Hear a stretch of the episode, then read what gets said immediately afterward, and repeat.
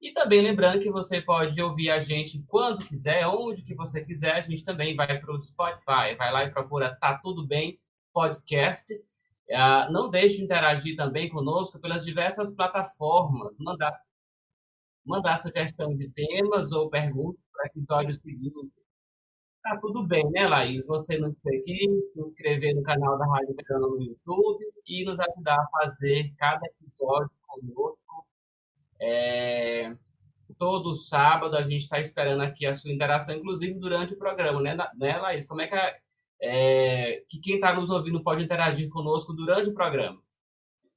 Com certeza, Júnior. Olha só, você que deseja participar, da sua opinião, não é conversar conosco, tirar dúvidas com o nosso entrevistado, que daqui a pouquinho já vai entrar, você pode responder a nossa caixinha de pergunta lá no Instagram, hein? Tem lá já o nosso tema de hoje, que você vai saber daqui a pouquinho, e você pode responder, mandar sua pergunta, seu depoimento, você pode interagir conosco, será um prazer trazer aqui a sua dúvida, o seu questionamento e conversar com você, não é? Tirar essa dúvida junto com o nosso entrevistado, né? Que hoje nós vamos falar, Júnior, sobre como identificar um relacionamento abusivo. Que tema, hein? Que tema mais que necessário, principalmente nos dias de hoje, em que nós vemos todos os dias novos casos de situações de relacionamentos abusivos, pessoas que precisam ainda acordar para entender é, o que, está passando, né, o que, que tem de errado aí no seu relacionamento, situações em que a pessoa vai se apagando. Acho que essa seria a palavra. A pessoa vai se apagando ali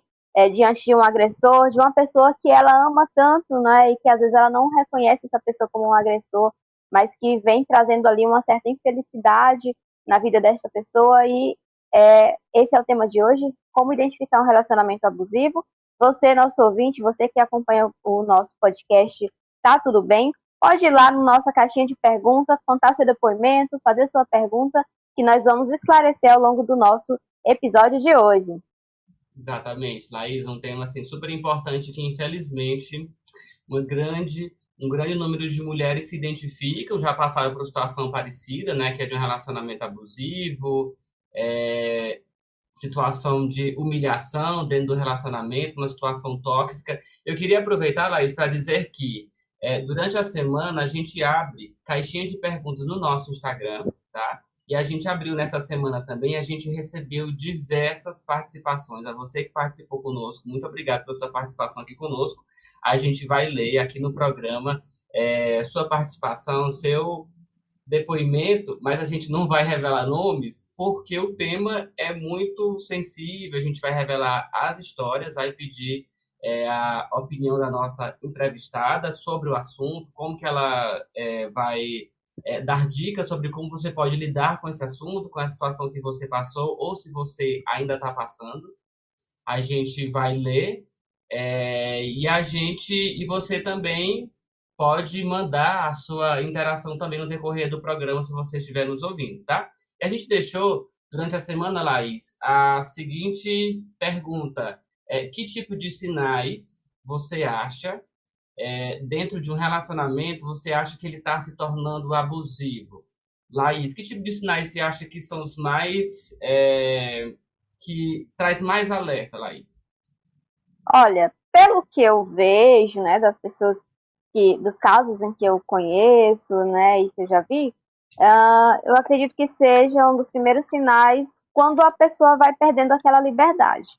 Quando a pessoa vai sentindo que agora ela já não pode mais sair, porque vai desagradar o outro, ela não pode mais ter amizades, ela já não pode mais fazer as coisas que ela gosta, tudo ela tem que pedir a permissão do outro, coisas que ela fazia antes desse relacionamento, agora ela já não se sente bem, porque ela sente que vai ser criticada pelaquela pessoa, que o ciúme daquela pessoa vai impedir ela de fazer aquilo que ela gosta, de sair com as pessoas que ela gosta, enfim, eu acredito que esse seja um dos primeiros sinais.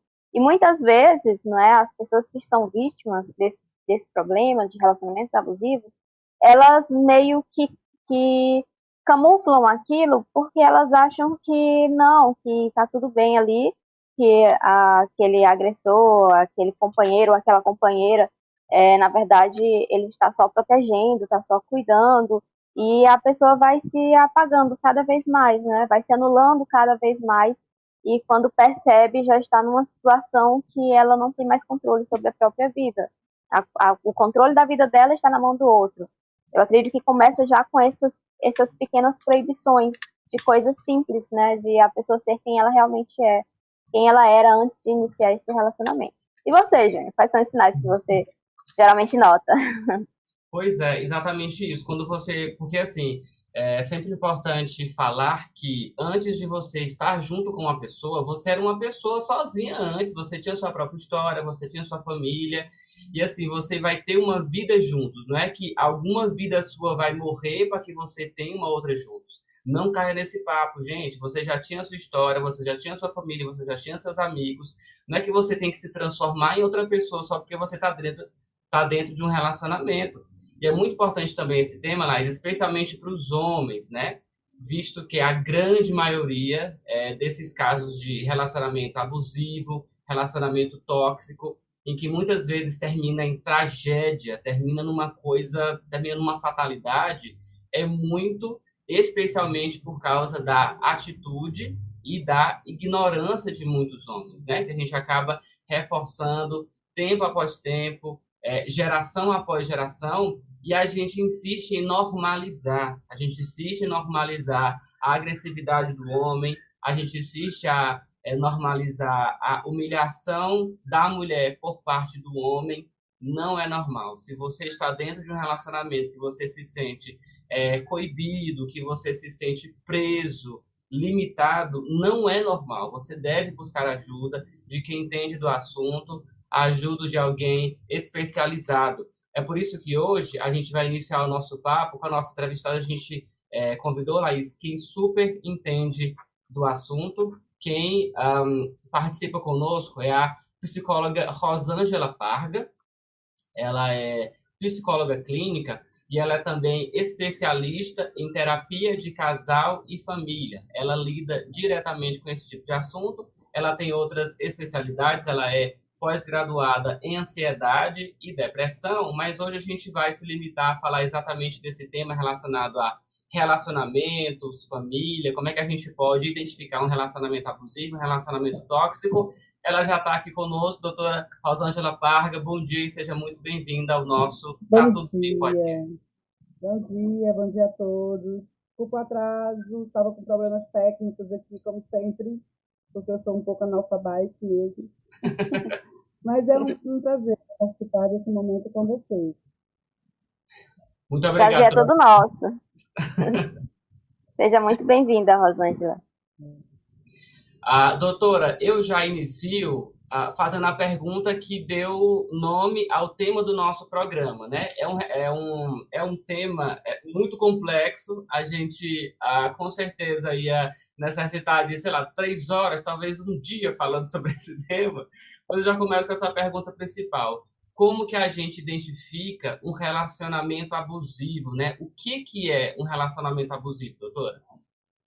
Bom, relacionamento abusivo a gente pode caracterizar como sendo qualquer relacionamento que é, restrinja a liberdade do sujeito. Então, a partir do momento que você se sente restringido, que você se sente coibido de se expressar com aquela, com a sua naturalidade, com a sua essência, quando você se sente é, cerceado da sua liberdade, então isso sim pode ser caracterizado como um relacionamento abusivo. Doutora, e é possível identificar um abusador, um agressor, antes mesmo do relacionamento começar? Olha, antes do, do relacionamento começar, efetivamente, é mais complicado. Por quê? Porque nós vivemos numa cultura de romantizar as relações. Então, as pessoas, elas, na grande maioria das vezes, elas tendem a é, não se aterem aos sinais. Né? Existem sinais que são extremamente observados é, durante uma conversa, que não necessariamente seja um, um início de um relacionamento, e as pessoas passam por cima disso. Né? Então, assim, aquele comentário homofóbico, aquele comentário machista, aquele comentário cerceador que alguém faz e que acha que isso é natural, pode ser um indicativo de que aquela pessoa, quando em relacionamento com outra, ela vai desenvolver comportamentos mais desafiadores.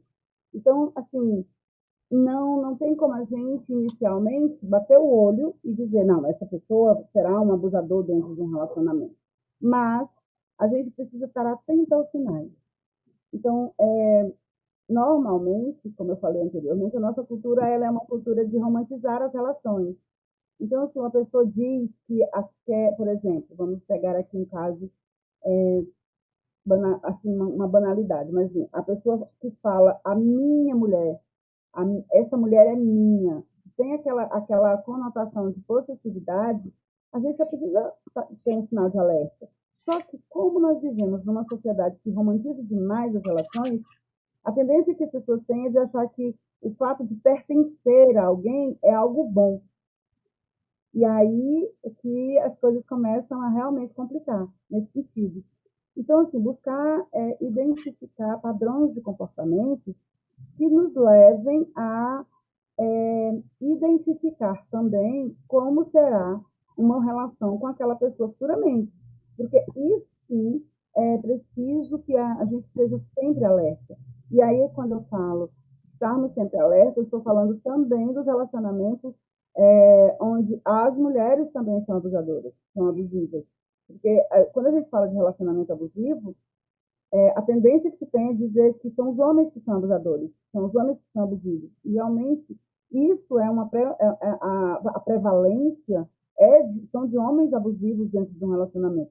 Porém, em algumas situações existem também os casos de mulheres abusivas.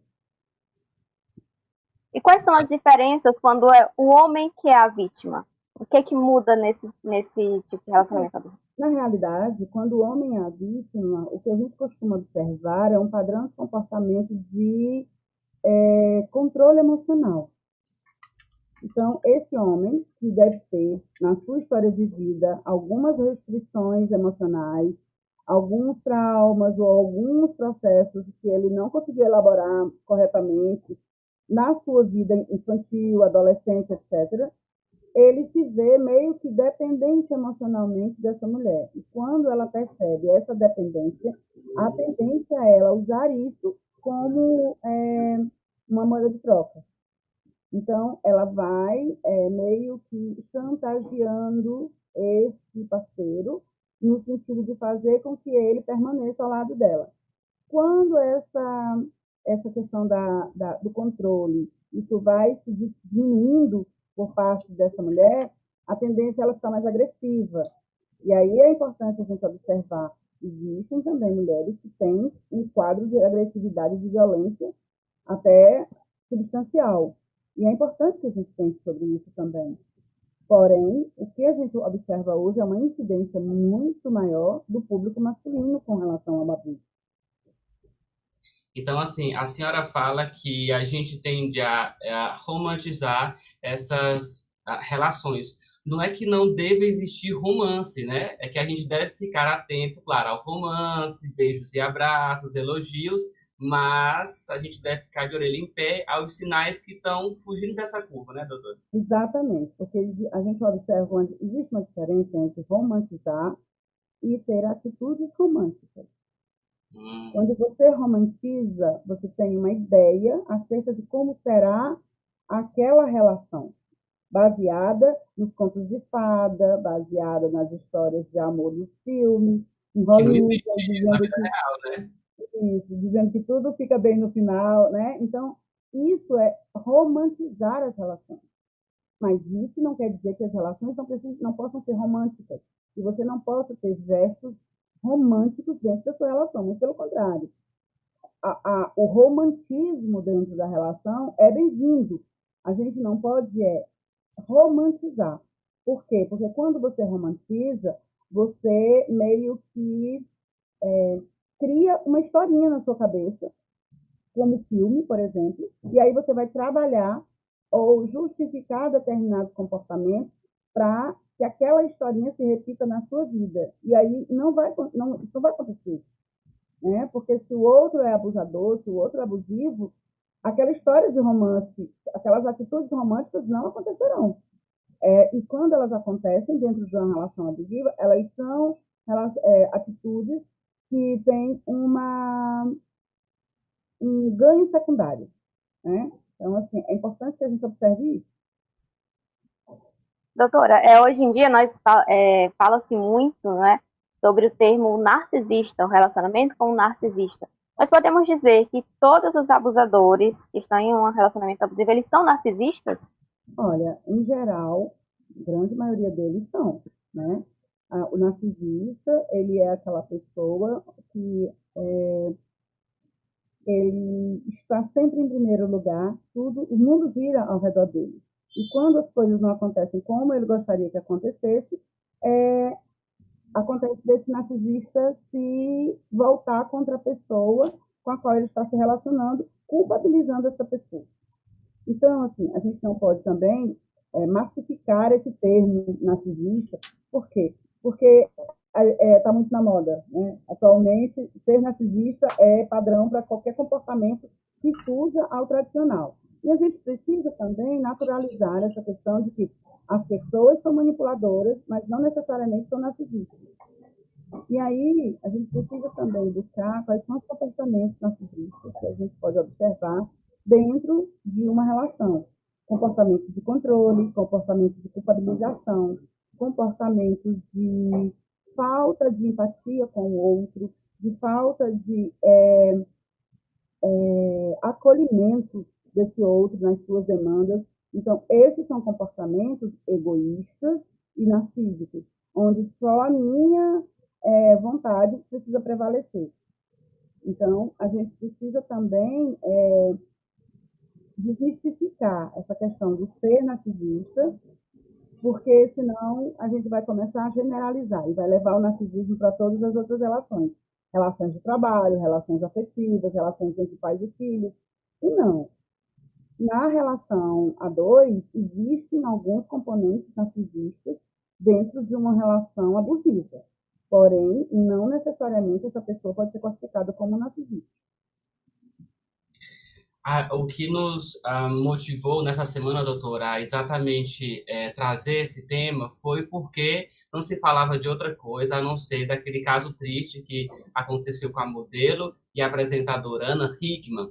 É, antes de fazer a próxima um, pergunta, a gente separou um resumo do que, que houve com ela, em seguida a gente comenta. Vamos acompanhar. A modelo e apresentadora Ana Hickman registrou um boletim de ocorrência contra o marido, Alexandre Correa, por lesão corporal e violência doméstica. O caso foi registrado no sábado, dia 11 de novembro, na delegacia de Itu, em São Paulo. O casal mora em um condomínio na cidade. A apresentadora estaria com alguns hematomas no braço por conta da discussão. Na noite da última quinta-feira, dia 16 de novembro, ela divulgou um vídeo em seu canal no YouTube. Ela comentou sobre os próximos passos e sobre como está se sentindo. Não tá tudo bem, né? Não tá longe de estar tá tudo bem. Eu ainda não tô pronta para falar sobre determinadas coisas, porque aqui tá muito machucado mas eu prometo que eu vou fazer isso muito em breve. Doutora, a senhora é, conseguiu acompanhar esse caso? O que, a senhora conseguiu perceber disso? Sim. É, eu consegui acompanhar esse caso, né? E também o caso daquela outra apresentadora, Patrícia alguma coisa. Foram dois casos muito simbólicos nas duas últimas semanas. E o que a gente observa, por exemplo, especificamente no caso da Ana Hickman, é, qual é o histórico de relação dessa moça? Né? Ela vem de uma relação que começou aos 15 anos de idade, onde ela se casou aos 16 com o primeiro namorado, né? um cara 10 anos mais velho que ela, e que tinha total gerenciamento, não apenas da carreira profissional, mas também da vida pessoal dela. Então, assim, é, é importante que a gente observe que esses relacionamentos é, onde, onde as meninas são muito jovens, eles precisam ser é, observados com maior proximidade da família. Não dá para você entregar a sua, a sua adolescente né, nas mãos de uma pessoa um pouco bem mais velha, 10 anos mais velha que ela, ou seja, um homem feito, e se eximir desse, dessa responsabilidade. O que aconteceu ali foi um caso de é, total é, exploração e total dependência emocional da parte dela, dele, dela, é, onde ele exercia esse poder controlador a respeito das vivências que ela, que ela manifestava no seu cotidiano. Ou seja, ele tinha total controle financeiro, é, emocional, né? Então, todas as formas de abuso foram, foram observadas ali, além do, do abuso físico, que as pessoas é, observam como sendo realmente uma violência, é quando você tem um hematoma, um olho roxo, é, quando, quando as coisas vão parar na delegacia, né? Então, a partir daí, é que se coloca como sendo abuso, quando é que a sociedade observa isso como sendo um abuso.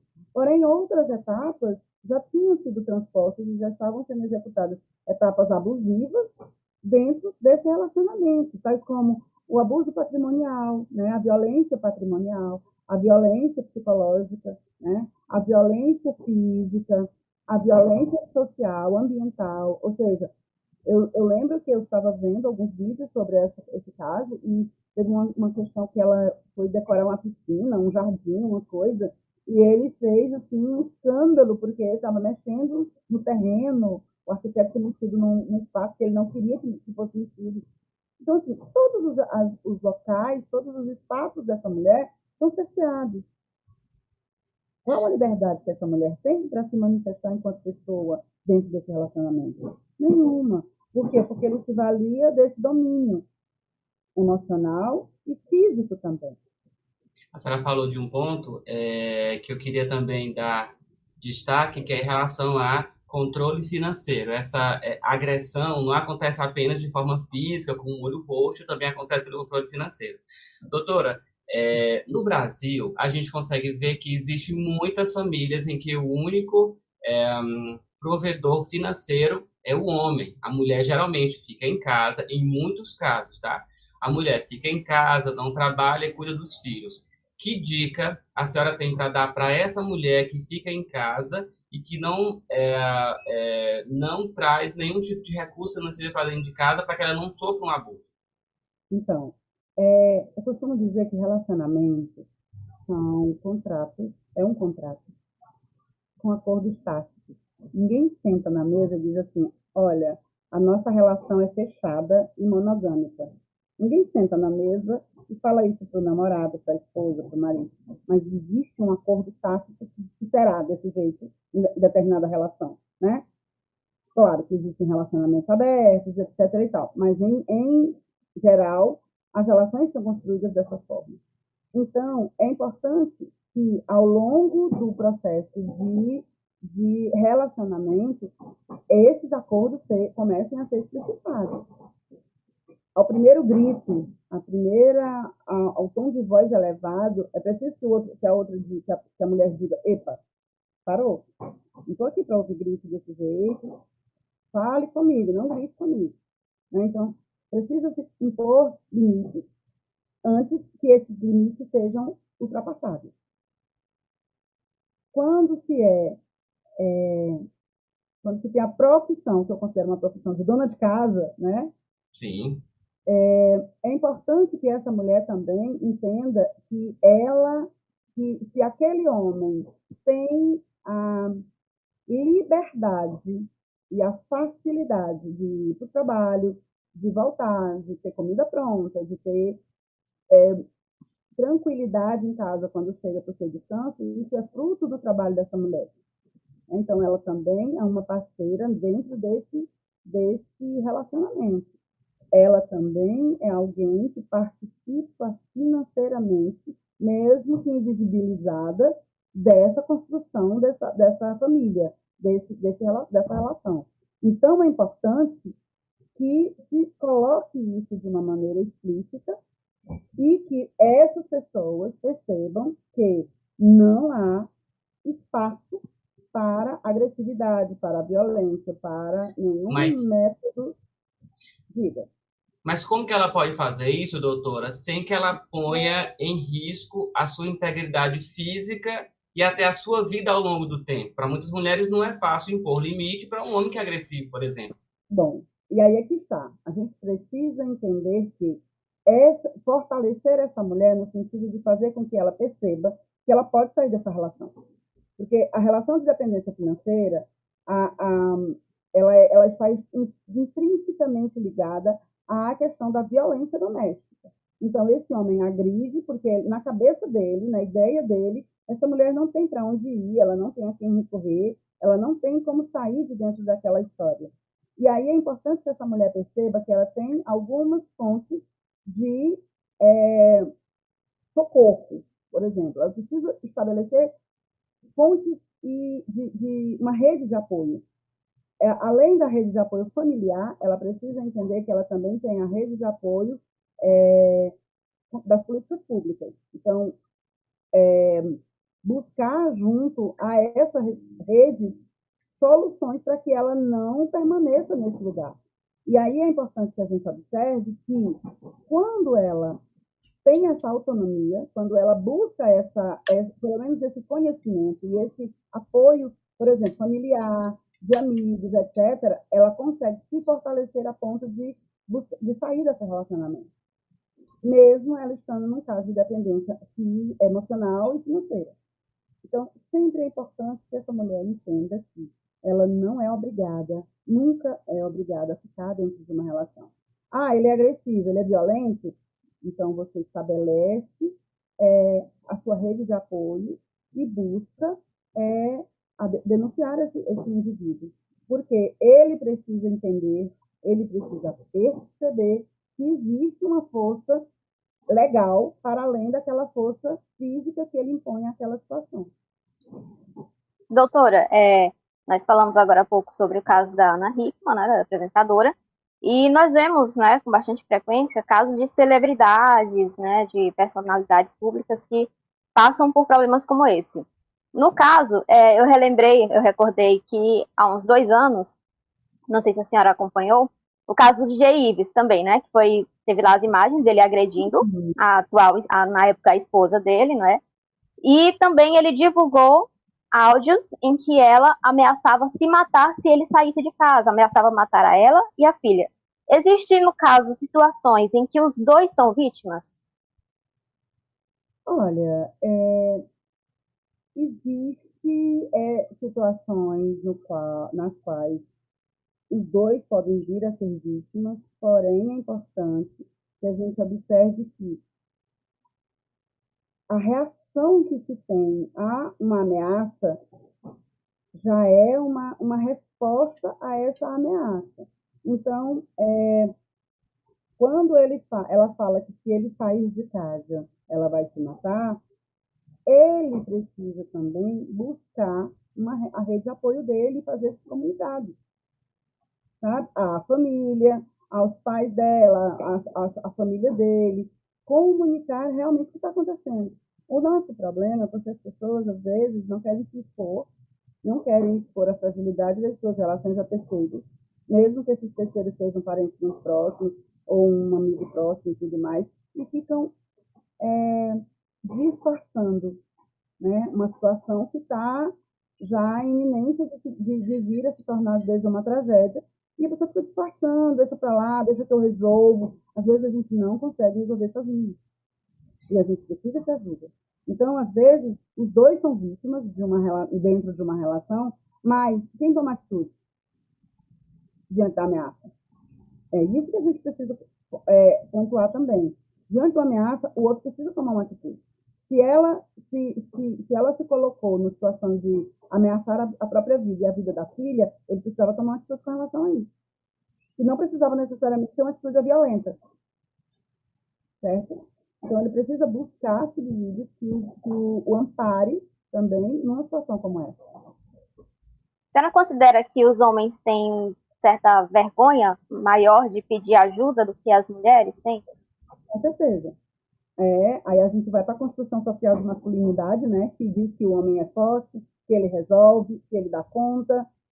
Às vezes não dá conta. Às vezes ele não dá conta. Por exemplo, se você é, é, tem uma relação com uma pessoa que tem, por exemplo, um transtorno de personalidade borderline, é uma pessoa extremamente sem borda, que não tem limites, a pessoa pode matar você. E aí você não pede ajuda? É importante que os homens também entendam que eles não dão conta de tudo, que eles não são super-homens e que eles também podem pedir ajuda a qualquer momento dentro do relacionamento ou em qualquer outra situação. Isso não é demérito. Você está ouvindo a Rádio Verona pela frequência 87,9. A gente também está ao vivo pelo canal da Rádio Verona no YouTube para você nos ver e nos ouvir. Hoje a gente conversa com a, a psicóloga a doutora Rosângela Parga, que é especialista em terapia familiar de casal, sabe tudo sobre o assunto e está nos ajudando hoje a conversar sobre esse assunto difícil. Doutora, ao longo da semana, muita gente mandou é, pergunta, mandou relatos. Nossa, esse é um tema que realmente mexe muito com as pessoas, por isso essa devida importância da gente falar sobre eles. Eu vou ler agora é, um desses relatos, não vou dizer o nome da pessoa que mandou, obviamente, por ser um assunto muito delicado, mas esse relato diz o seguinte, ó. Já passei por isso e foi uma e foi muito difícil sair. Foi uma relação longa e doentia. O que me ajudou, além da terapia, foi ter uma rede de apoio com amigos e familiares, me ajudando a lidar com o término. Sem eles, não seria possível manter a decisão de ficar longe do agressor, porque a dependência emocional era muito forte. É exatamente isso.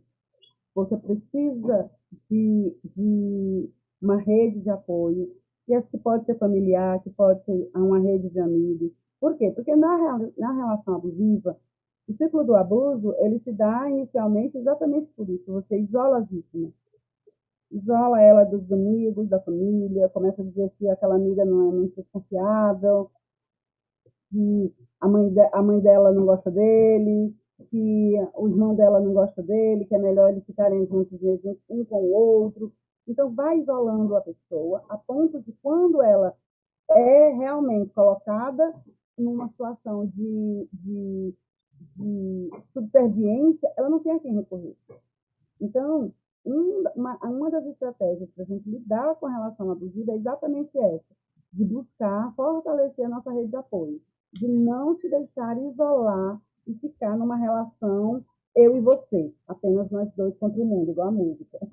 Né? Então, assim, não existe essa relação onde só são os dois, onde é apenas o casal as, as relações elas são construídas por quê? Porque antes daqueles dois serem um casal, eles eram, eles são pessoas, eles têm seus vínculos familiares, é, seus vínculos de amizade, sua rotina de trabalho, seus vínculos no trabalho. Então isso não pode ser perdido, porque é a partir daí que a gente começa a se fortalecer para tomar uma decisão de sair de uma relação dessa.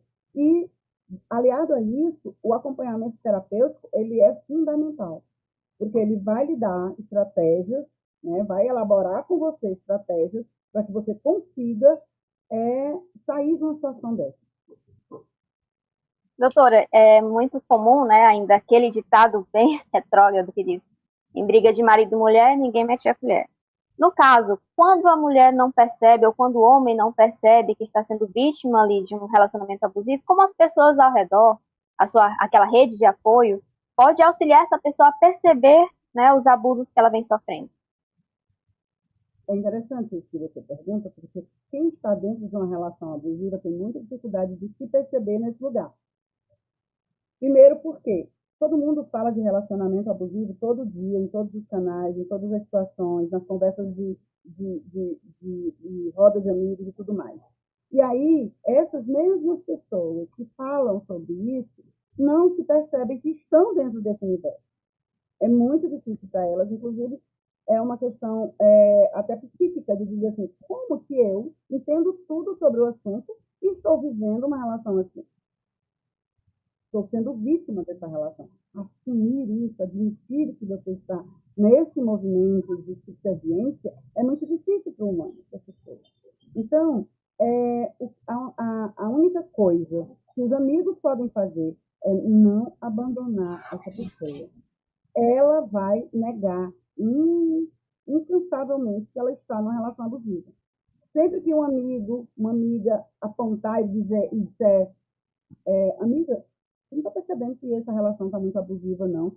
Ela vai dizer, não, que é isso? Eu não, não, não, não é nada disso, vai tentar justificar o comportamento. Por quê? Por causa daquele romantismo que a gente falou lá embaixo, lá anteriormente, né? Aquela romantização da relação. Então, ela não quer perder essa romantização da relação e ela se mantém nesse movimento de é, criar uma ficção ao redor dessa, dessa, dessa história. Mas o que, que os amigos podem fazer? Continuar. Continuar apontando, continuar é, colocando para essa pessoa, indicando a ela a um, a um, profissional da psicologia que possa ajudá-la, pontuando com ela os comportamentos do, do parceiro, até que ela vai observando aos poucos que realmente aquilo faz sentido. Não vai ser da primeira vez. E os amigos, às vezes, se cansam e vão embora, e deixam de lado, e dizem, ah, cansei, não, não vou mais me preocupar com isso. Só que é importante que esse amigo persista nessa, nessa, nessas condições de ficar pontuando para essa pessoa, até ela se conscientizar de que realmente ela está dentro de um relacionamento abusivo e a partir dessa conscientização ela busca ajuda e busca sair disso. Quando muitas mulheres se percebem nessa situação, doutor, elas começam a acreditar que serão capazes de mudar seu companheiro, né? E se colocam numa situação de espera pela mudança do namorado, do esposo. A mulher tem algum papel nesse processo de mudança? É realmente um, um dever, uma obrigação dela isso? Muito importante o que você falou. Assim, voltamos à questão da romantização. Quando adolescentes, quando jovens, normalmente as mulheres, ouvem muito essas falas do tipo: ah, quando ele amadurecer, ele vai mudar, quando ele casar, ele muda. Uma mulher é, sábia é que edifica o lar e constrói essa, esse lar de uma maneira é, satisfatória. Gente, é importante que as pessoas entendam que ninguém muda ninguém. Não é amor seu para com o outro que faz com que, ele, com que aquele outro se transforme. A transformação é sempre intrínseca, ela é sempre de dentro para fora ou o sujeito toma consciência do que ele está fazendo e busca a partir daquela conscientização a, o processo de mudança, ou não vai acontecer. Então, essa mulher precisa entender que ela não é objeto de mudança. Costumamos dizer assim, mulheres não são clínica de reabilitação. Né? Nós não somos, nós não estamos aqui para reabilitar, para consertar, para ajustar os nossos parceiros, não a gente está na relação para construir uma relação de parceria, de afeto, uma relação saudável. A partir do momento que essa relação se torna algo extremamente doentio, é estritamente necessário, absolutamente necessário, que essa mulher se conscientize disso e busque sair desse relacionamento. Porque ninguém transforma o outro, não se muda o outro o outro é que muda-se a si mesmo. Doutora, aí existe também um, uma outra expressão, né, que é comumente falada quando, é, quando se refere a relacionamentos, que diz o seguinte: no início tudo são flores. E com quanto tempo, mais ou menos, uma mulher ou um homem pode perceber que o seu parceiro ou parceira virá a ser um abusador? Olha, a gente não consegue determinar um tempo, mas normalmente, é, no primeiro ano de relacionamento, já dá para a gente observar esse sinal.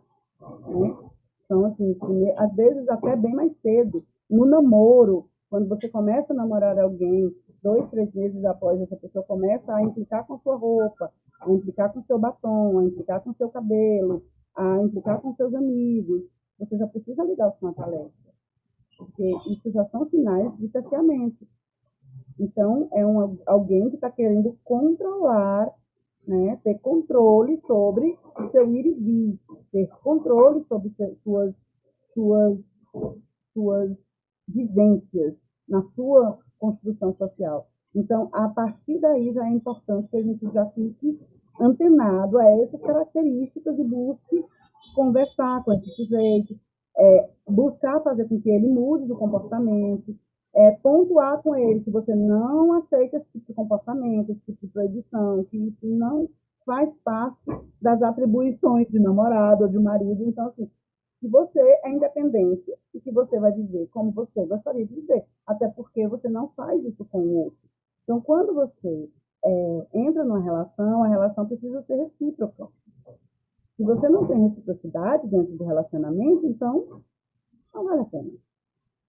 Uma via de mão dupla, né? Respeitar, ser respeitado, dar e receber, né? Sempre é sempre importante agir com antecedência antes que a coisa se torne uma, uma situação. preventivo. É, é melhor prevenir nessa, nessa questão. Doutora, mais um relato, tá? Essa mulher diz o seguinte: meu relacionamento começou a mil maravilhas, começamos a morar junto por conta da pandemia. O primeiro sinal foi quando ele chegou do trabalho, eu estava trabalhando em home office, ele deu um soco na parede porque ele estava com fome.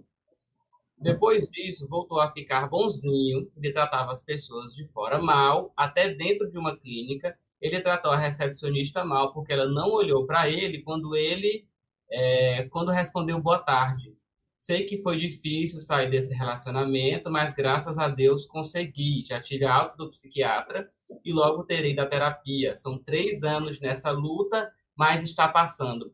Aqui a gente vê é, esse caso de um homem que uh, comete um ato agressivo e no outro dia corteja, pede desculpas, até chora, doutora, se for necessário, né? Ciclo do abuso. O ciclo do abuso, ele é sempre igual. Sempre. Pode ser uma pessoa lá no Rio de Janeiro, na Europa, aqui no Piauí, em qualquer lugar. O ciclo do abuso se repete sistematicamente igual.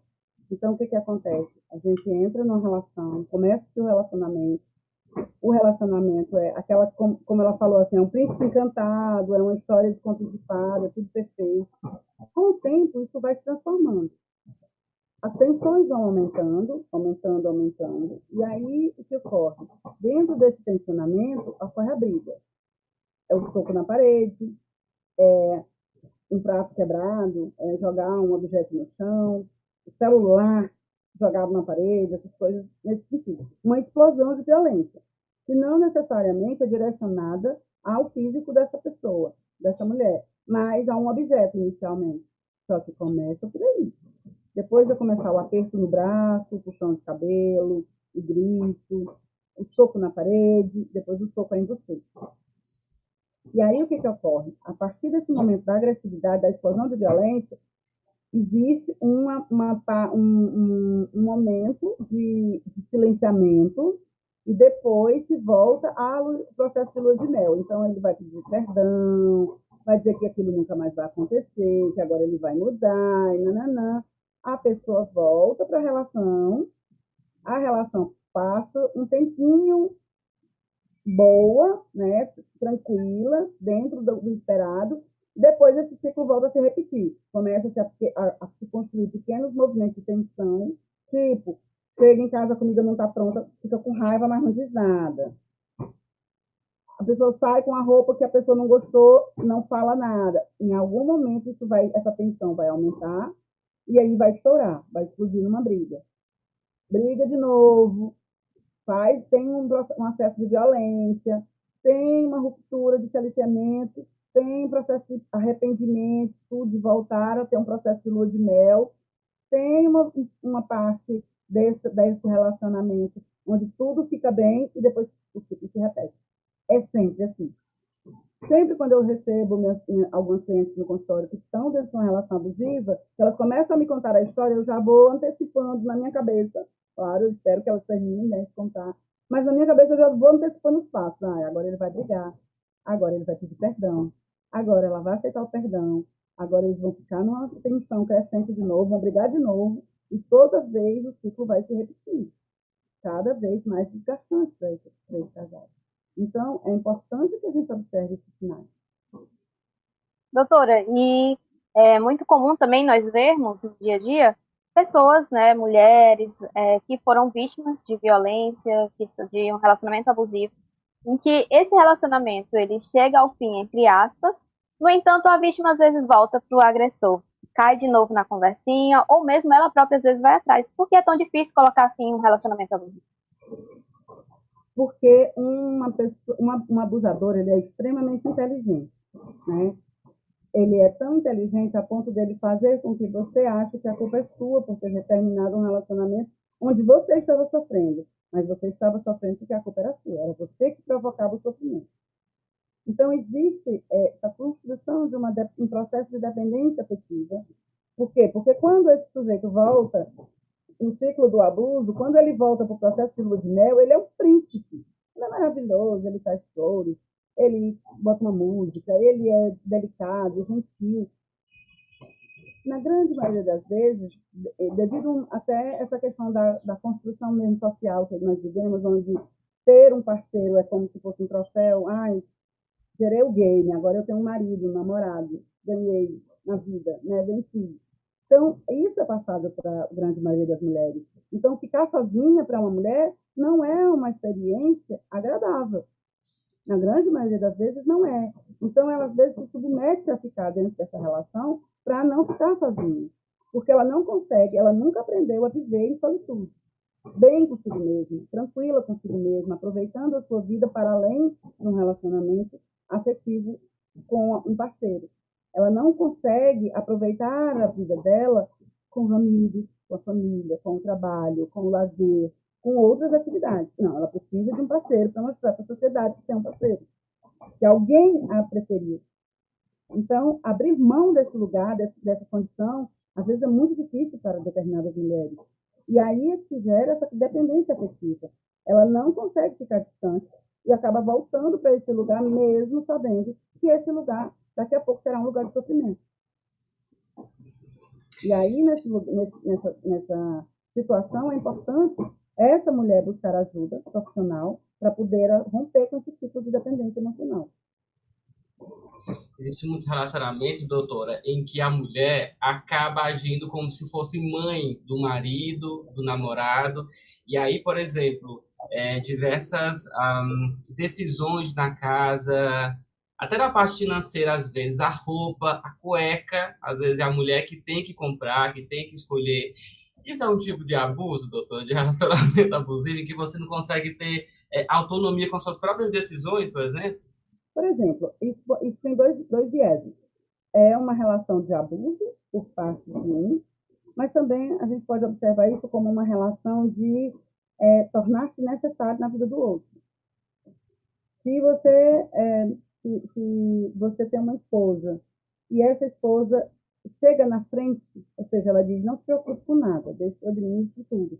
Eu compro sua roupa, eu, eu, eu visto você, eu, eu compro sua camisa, sua calça, digo como é que você deve se vestir, é, eu cuido do, do, da, das finanças da casa, eu cuido de levar você ao médico, de marcar o seu dentista. De... Isso é muito cômodo para um homem, extremamente cômodo. Então, na grande maioria das vezes, esse homem não vai é, dizer, não, deixa que eu faço. Não, ele vai deixar que ela faça. Só que ela faz por quê? Em alguns momentos, é, ela faz porque esse marido não faria se ela não fizesse, na cabeça dela, ou ela faz para se, se colocar como indispensável na vida dessa pessoa. E isso também é uma. Quando eu digo assim, você só tem uma roupa bonita, você só tem as suas finanças organizadas porque eu faço isso, eu estou sendo abusivo. Né? Então, é, é importante a gente observar essas questões. Às vezes, nem é o homem que está sendo abusivo com aquela mulher, ela que vai para aquele lugar, ela que chama para si essa responsabilidade de ser meio que a mãe do marido, a administradora da vida desse marido. Né? Então, a gente precisa observar isso com um pouco mais de critério. Mas tem meio que um orgulho nisso, não tem? É, conheço muitos homens casados que dizem, lá em casa a mulher que manda, ela que decide, a última palavra é a minha porque eu só digo ok, já estou indo. Tem, tem, tem um orgulho, mas não é, um, não é, é sinal de um relacionamento exatamente saudável. Tem que tomar cuidado é. com isso, né? E aí a gente tem que observar. O homem que diz isso, ah, lá em casa a última palavra é da minha esposa, ela que decide mesmo as coisas. Se para ele isso é confortável, e normalmente o homem que verbaliza isso, ele está confortável dentro da relação. Para ele está ótimo, está tudo bem. Os acordos estão sendo feitos, estão sendo cumpridos e a, a relação está saudável, está tudo ok. Porém, existem aqueles homens que dizem assim: meu Deus, eu não consigo tomar uma atitude, ter uma decisão em casa, porque a mulher fica louca, briga, não sei o quê. Aí é uma burra, porque o outro não está tendo participação na relação. Então, às vezes, quando o homem diz assim: ah, lá em casa eu deixo tudo a critério da minha esposa, porque ela resolve muito melhor que eu, ela gosta de fazer isso, está tudo bem, eu não, não tenho problema com isso, nem ela, tudo bem, a relação está se encaminhando de uma maneira saudável. Agora, quando um dos dois, um toma as rédeas da situação, toma o controle em detrimento da palavra do outro, aí a gente precisa conversar um pouco mais sobre isso. Doutora, ainda falando sobre o tópico mãe, nós vemos muitos casos, é muito comum a nora e a sogra não se darem bem. Existia uma certa rixa ali pela atenção do, do marido, né? quem, é, quem das duas é mais importante. Isso é um relacionamento abusivo também? É um sinal de relacionamento abusivo? Olha, isso é Polêmica. É... Polêmica. Normalmente, o que, é que acontece? É, existe essa rivalidade, na grande maioria das vezes, entre sogra e nora. Porque essa sogra quer que essa nora reproduza o tratamento que ela dispensou ao filho, e isso não é possível porque essa, essa nora não vai ser mãe desse rapaz, ela vai ser esposa. Então, daí começa já o pequeno, um pequeno atrito, né? E aí, o que que acontece? É importante que essa, que essa, que essa mãe, que essa, que essa, nora entendam que elas duas são duas mulheres na vida desse homem com papéis distintos, cada uma no seu lugar.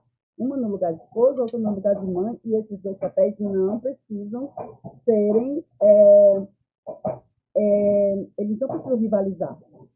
Então, é importante que, essa, que essas duas mulheres entendam os lugares delas dentro dessa relação de vida com esse rapaz, com esse homem.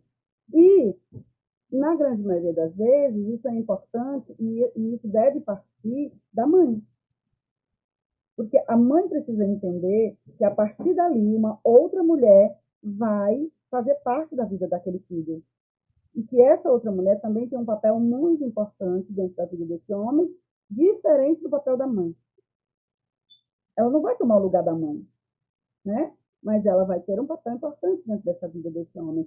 Então, quando essa mãe não rivaliza, quando ela entende que, no, que o lugar dela não vai ser substituído, não, ela não vai ser trocada, ela não vai ser menos amada, essa rivalidade tende a não, nem existir. E essa sogra e nora têm uma relação muito boa, muito tranquila. Porém, quando é, essa mãe busca, não entende o lugar dela dentro da vida desse filho, aí complica. E aí se vira também uma relação de abuso com esse filho. Porque ele fica entre duas mulheres que ele ama. Como é que vai escolher? Né? Às vezes é muito sofrido para a pessoa fazer essa escolha. Ter que fazer essa escolha, ser obrigada. Para a gente encerrar, doutora, em um minuto, que recado a senhora daria para os homens? A gente já deu diversos recados para as mulheres, ficarem atentas, o que fazer, mas o que, a senhora é, diria ah, para os homens é, tomarem cuidado para não se tornarem abusivos dentro de um relacionamento? O que fazer, o que prestar atenção?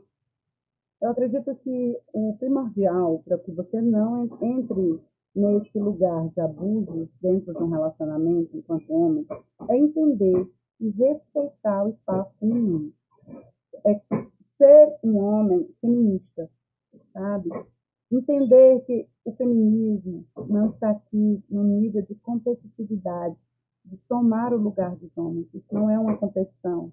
Isso é apenas uma busca por direitos iguais. Então, assim, entender que a sua parceira ela é tão valorizada, ela precisa ser tão valorizada quanto você se sente valorizado no mundo de uma maneira geral, dentro da relação também. Então é importante que esse homem olhe para essa mulher não com os olhos de propriedade. Essa mulher nunca vai ser propriedade dele. Ela é, como diz o nome, é uma parceira. Então, a partir do momento em que os homens entenderem que mulheres não são uma mera mercadoria, uma mera propriedade, um troféu e que são pessoas dignas de receberem tanto amor, carinho e respeito quanto eles são, a probabilidade desse homem se tornar abusivo é bem pequena. Maravilha, recado dado. Você consegue encontrar a doutora Rosângela Parga nas redes sociais, tá? É o, a, no Instagram é o psicóloga.rosângela.parga, né? psicóloga.rosângela.parga, fala com ela, ela atende online, é, presencial, casal, individual, qualquer tipo de problema pode trazer, né, doutora? A senhora resolve. Exatamente. Não atende crianças, né? Mas, assim, adolescentes, adultos e casais, eu faço atendimento, sim. E agradecer, assim, foi um prazer estar aqui com vocês. Nossa, prazer Nós que agradecemos, doutora. Muitíssimo obrigado pela sua participação, doutora. Obrigada a vocês. Tenham todos um bom dia. Bom e é isso, estamos chegando, estamos chegando no fim. É, a gente encerra por aqui, mas no próximo sábado, Laís, a gente está de volta a partir das nove da manhã, não é isso? É isso mesmo, mais um episódio aqui de, do podcast Tá Tudo Bem encerrando. O tempo voou, foi maravilhoso e agradecemos a todos que acompanharam, que interagiram conosco. E lembrando, você pode contribuir com a produção do programa, hein? Mande aí sua sugestão, suas dúvidas ao longo do, do, da semana. Será um prazer trazer esses questionamentos durante os nossos episódios futuros. É isso. Obrigado, Laís. Obrigado a todos. Obrigado a todos e até o nosso próximo episódio. Tchau, tchau. Tchau, tchau.